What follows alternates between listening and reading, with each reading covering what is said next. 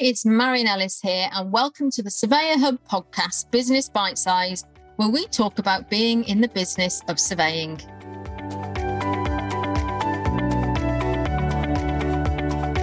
A question I'm asked a lot by surveyors is Should I work for myself or not? So that's student surveyors starting out, maybe because they have past experience of being an entrepreneur or owning a business it's employed surveyors not being able to create the work life balance they crave, or promised one thing and given another, or indeed not allowed to work to their strengths or provide clients with what they feel is needed. And it's not always that there are bad employers out there, it's just that, like an item of clothing on a shop rail, one size does not fit all, and it's got to fit to be comfortable.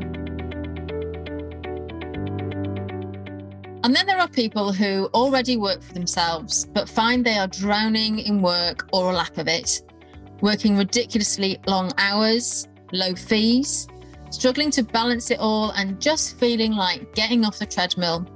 What seemed like a good idea at the time has turned into a nightmare of stress, isolation, and, well, feeling quite lost. And all these surveyors love what they do, but struggle with running a business and when you don't have a well run business and you don't have good boundaries on your well being and family or personal life, things get messy, disorganized, and your risk of claims and certainly complex claims increases. And that's not nice for anyone. And so if you're asking yourself, should I stay or should I go? Here are a couple of things that I would suggest you do. Firstly, get curious about what has triggered the question or the reason for you to explore working for yourself. What's the motivation? In coaching, we often look at triggers and motivation towards or away from something.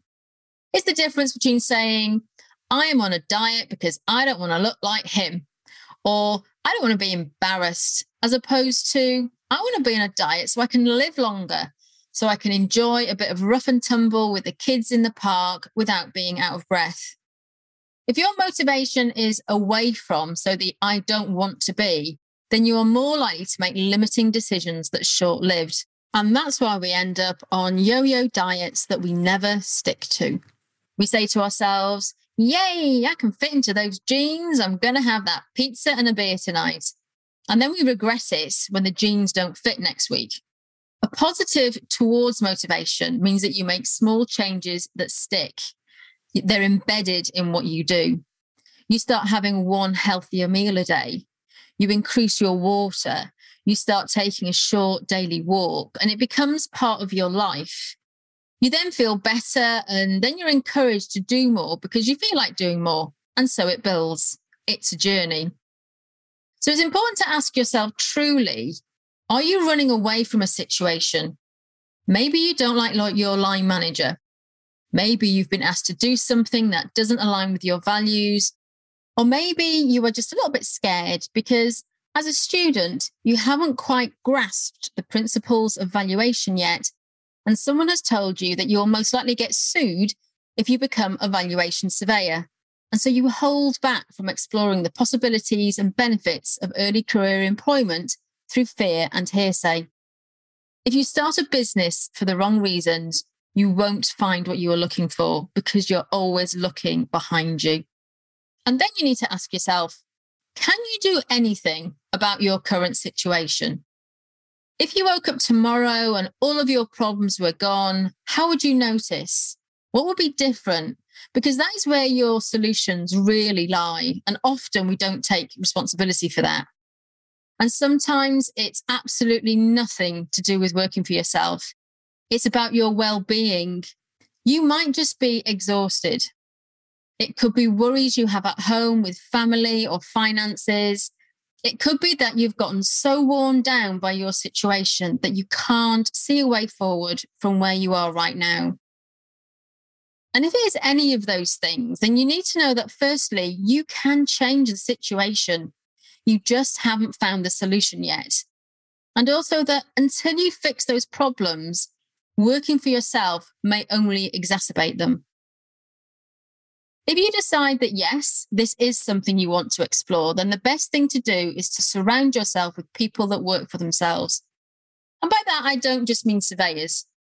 Before I started to work for myself, I had, without realizing, built up a huge network of people, mostly female entrepreneurs who did everything from selling pictures made out of buttons on their kitchen tables to owners of successful PR companies and financial organizations. And when I left my corporate job, feeling quite frankly pretty useless and thinking my career was over, they helped me find agile and creative ways of working. Finally, you need to ask yourself if you have enough information to make the decision. Because when you work for corporates or you're employed, no one talks about working for themselves because either as employed people, they never have, or that they don't want you to leave. So why would they? So it's important to immerse yourself in learning and personal development. Ask other people what they did. How did they get started?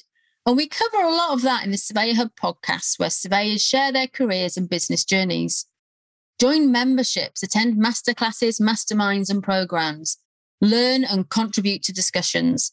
Widen your network, asking questions and getting curious will help you when the time comes to just do it. And it should feel exciting and the right thing to do. It shouldn't feel like a relief.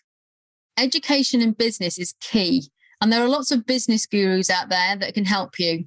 Some things will resonate, others won't. Some things will land with you years after, and you'll get that aha moment. Yeah, now that makes sense.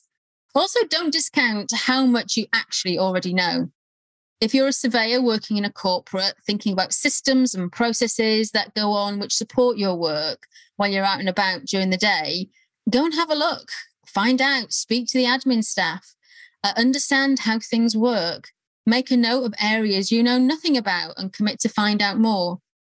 And if you are still in training as a student, my suggestion to you, with my many years' experience in this industry, is that just because you can doesn't mean it is wise that you do.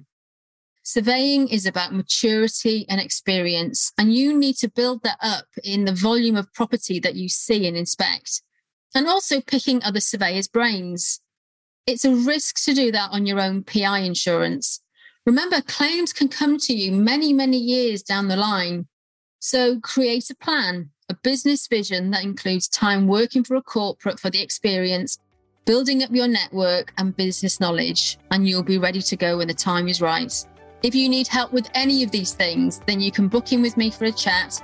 Just message me, send me an email, and I'll gladly help where I can. For listening. If you haven't already, you can sign up to hear the latest Surveyor Hub news by joining the mailing list at lovesurveying.com. And don't forget to leave me some feedback and let me know your key takeaways from today's podcast.